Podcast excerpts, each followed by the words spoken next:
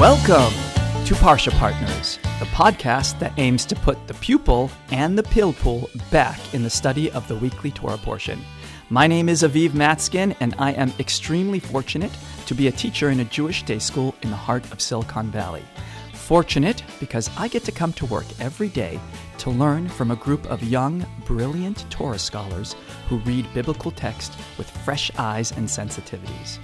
Now, after years of training and then learning from these creative readers, I decided it's just a shanda not to share their beautiful teachings with a wider audience. So, I'm inviting you to come with us on a brief journey through a small section of this week's Parsha. Partner with us, a group of young students and an old teacher, as we try to uncover layers of meaning through the sharing of questions, connections, inferences, and predictions. Let's begin by meeting our young scholars today. Hi, I'm Maya and I'm in seventh grade. Hi, I'm Aviv and I'm in fifth grade. Hi, I'm Or and I'm in third grade. Welcome. I'm so excited to study Torah with you. By the looks on your faces, you're a little nervous. You don't know what we're about to study, and that's just the way we like it. So, for the listening audience, we are studying Parashat Bo, the third Parsha portion in the book of Shmot, Exodus. We'll be looking at chapter 10, psukim 7 through 11. But first, we need to go back a little bit to chapter 5.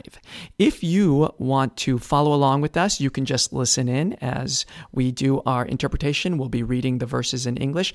But if you want to hit pause right now, go to a Chumash, a Bible, or Sefaria.org, pull up Exodus chapter 5, verses 1 through 3, and Exodus chapter 7, verses 7 through 10.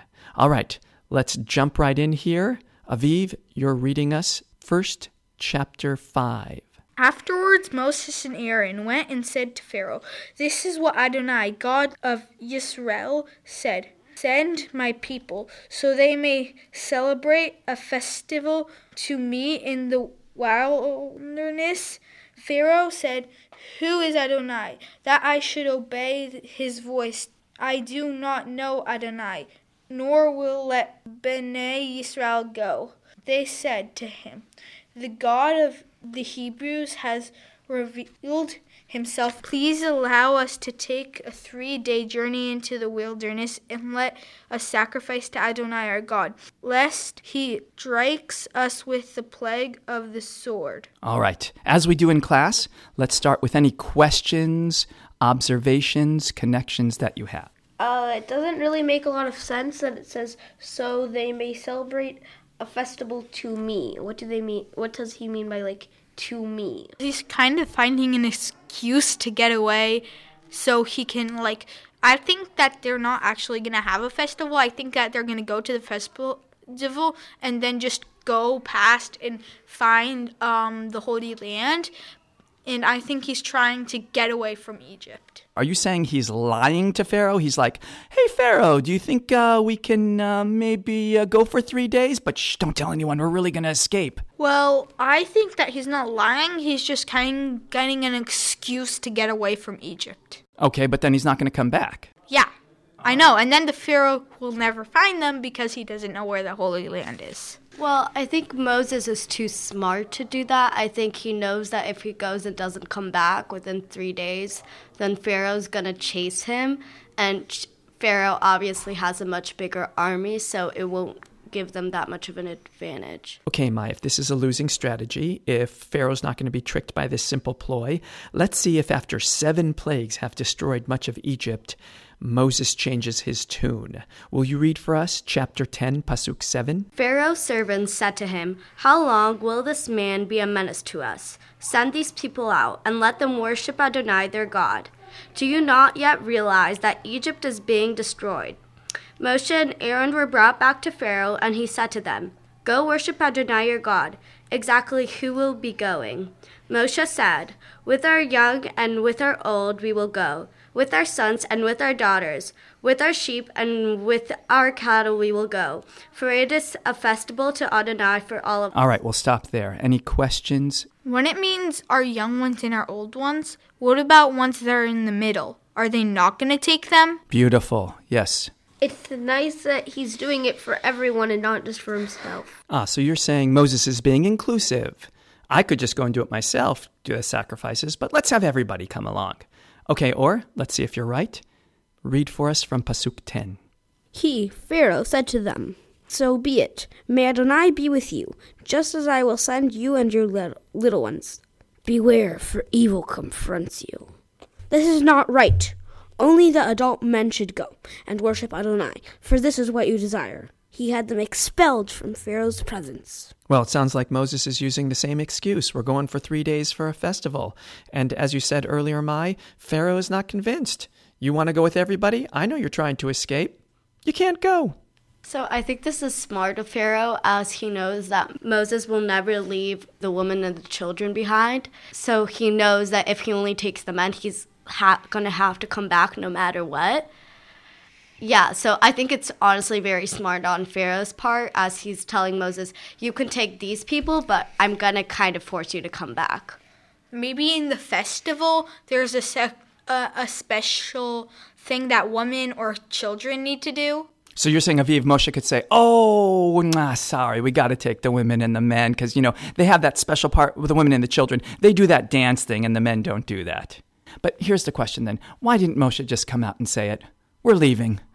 Seven plagues have happened, and the courtiers said, actually in pasuk seven, "Enough already!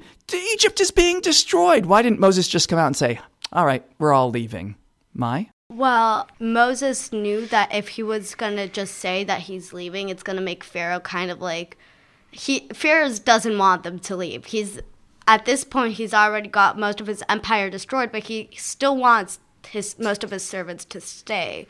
I think that that it makes sense that they just leave because who wants Egypt to be even more destroyed? Like think logically, Pharaoh.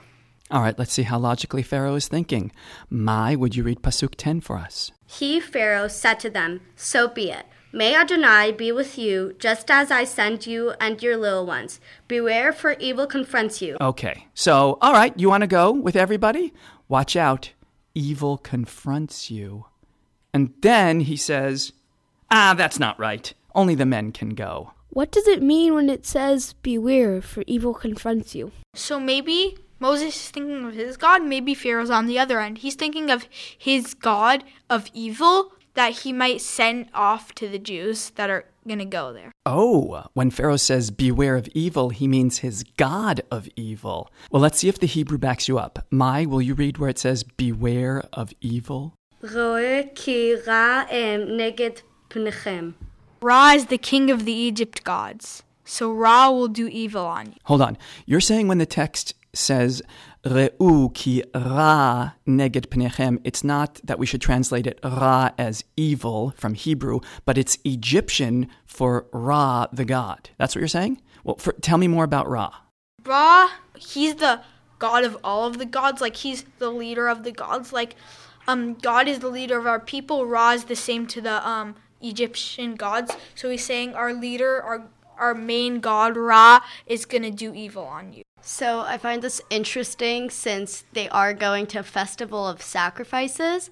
So I think this is interesting because if you're comparing it, they're both trying to like put the two religions next to each other, the two gods, like we'll see which one is real. And we see even earlier on in the chapter how the Egyptian magicians in some sort of way are trying to show how their god can be just as powerful as the Jewish god is too. So I I think it's like we're gonna see who's the most powerful, your God or my God. Beautiful. Okay, seven plagues, you're destroying us. Your God is pretty powerful. I'll let you go, but the final confrontation is going to be your God versus our God of gods, Ra. He's the god of the sun. the sun god Ra. Uh huh, the sun god. So, what difference does that make? Well, isn't the next plague going to be darkness? Maybe the next, the darkness plague will destroy Ra, the sun god. Ah, or that would just be amazing. That would actually support Aviv's reading of Ra as the sun god. So Pharaoh would say, Beware of our sun god Ra. And Moses would say, Oh, yeah, take this plague of darkness that eclipses your sun god. But darkness is plague number nine, and what's next is actually plague eight. Let's find out what that is. Uh, Mai, can you read Pasuk 12? Adonai said to Moshe, Stretch out your hand over the land of Egypt to bring the locusts, and they um, will emerge upon the land of Egypt. They will eat all the vegetation in the land. Ah, locusts, not darkness. That would have been perfect. Or wait. Oh, hold on a second. I'm just noticing something here I've never paid attention to in the past. Um, Mai, would you read verse 15 for us? They covered the visible surface of the land so that the land was darkened. They ate all the vegetation of the land and all the fruit of the trees. Vatechshach haaretz. Choshech, the land became dark. My gosh, there it is. Aviv Or, you're really onto something here. Pharaoh says, Beware of my sun god Ra. It's confronting you, and Moses brings a plague of locusts, which Choshech darkens the land, and then brings a plague of pure darkness it's kind of like showing where's your God now to help you. Our God is so much more powerful that your God couldn't even shine through it, couldn't bring you a little bit of light. Our God has just put complete darkness over your land. So, like, where's your God now? All three plagues are underestimating Ra. There, he's like, oh, you have the sun god Ra. Well, locusts, nope. Darkness, nope. Killing of the firstborn, sorry, nope. Ra is not real. Our God is Our conversation about light and darkness, justice and repression continued, but I don't want to steal the thunder from your possible study with a friend or a family member. I did want to leave you with a few thoughts from our tradition, however. Rashi, the 11th century French commentator who most Torah readers will turn to right away, has a similar insight on this verse about beware of Ra. He quotes a midrash, a rabbinic tale, that goes as follows there is a star named Ra, evil. So Pharaoh said to them, I see by astrological means that that star is rising to meet you in the wilderness, and it is a sign of destruction. Rashi has some textual proof for this because later in chapter 32, after the Israelites build the golden calf, and God says to Moshe, I'm just going to destroy them, Moshe says, Oh, you can't do that. למה יאמרו מצרים לאמור ברע הוציאם להרוגתם? Why will you let Egyptians say, because of Ra you took them out of Egypt? Now, Rashi is going with this evil star, but if he had known a little more Egyptian mythology, like some of my students, I think he would have gone with their reading, because their reading actually answers another long standing question, which is when they apportioned the different parashot, when they split up the Torah into different portions, why didn't they put all 10 plagues in a single portion? That would make sense. But instead, they did seven in one portion and three in the other. Well, it seems my students are saying there's something unique that connects the last three and that is the destruction of Ra, and that is darkness. Now, you might ask, well, how does the last plague, the death of the firstborn, involve darkness? Well, after some research, it turns out the third plague happens at midnight, Chatzot, the darkest time, and it destroys the firstborn god, Ra Horakti. That would be Shachmat. In English, we say checkmate, Hashechmate. The king has died. So you see, the final three plagues are the end of the game. But it's not the end of our study. I hope you'll leave us a message, or maybe write us an email, or maybe even rate us on iTunes or Spotify. And then be sure to come back next week with three new scholars. We look forward to learning with you.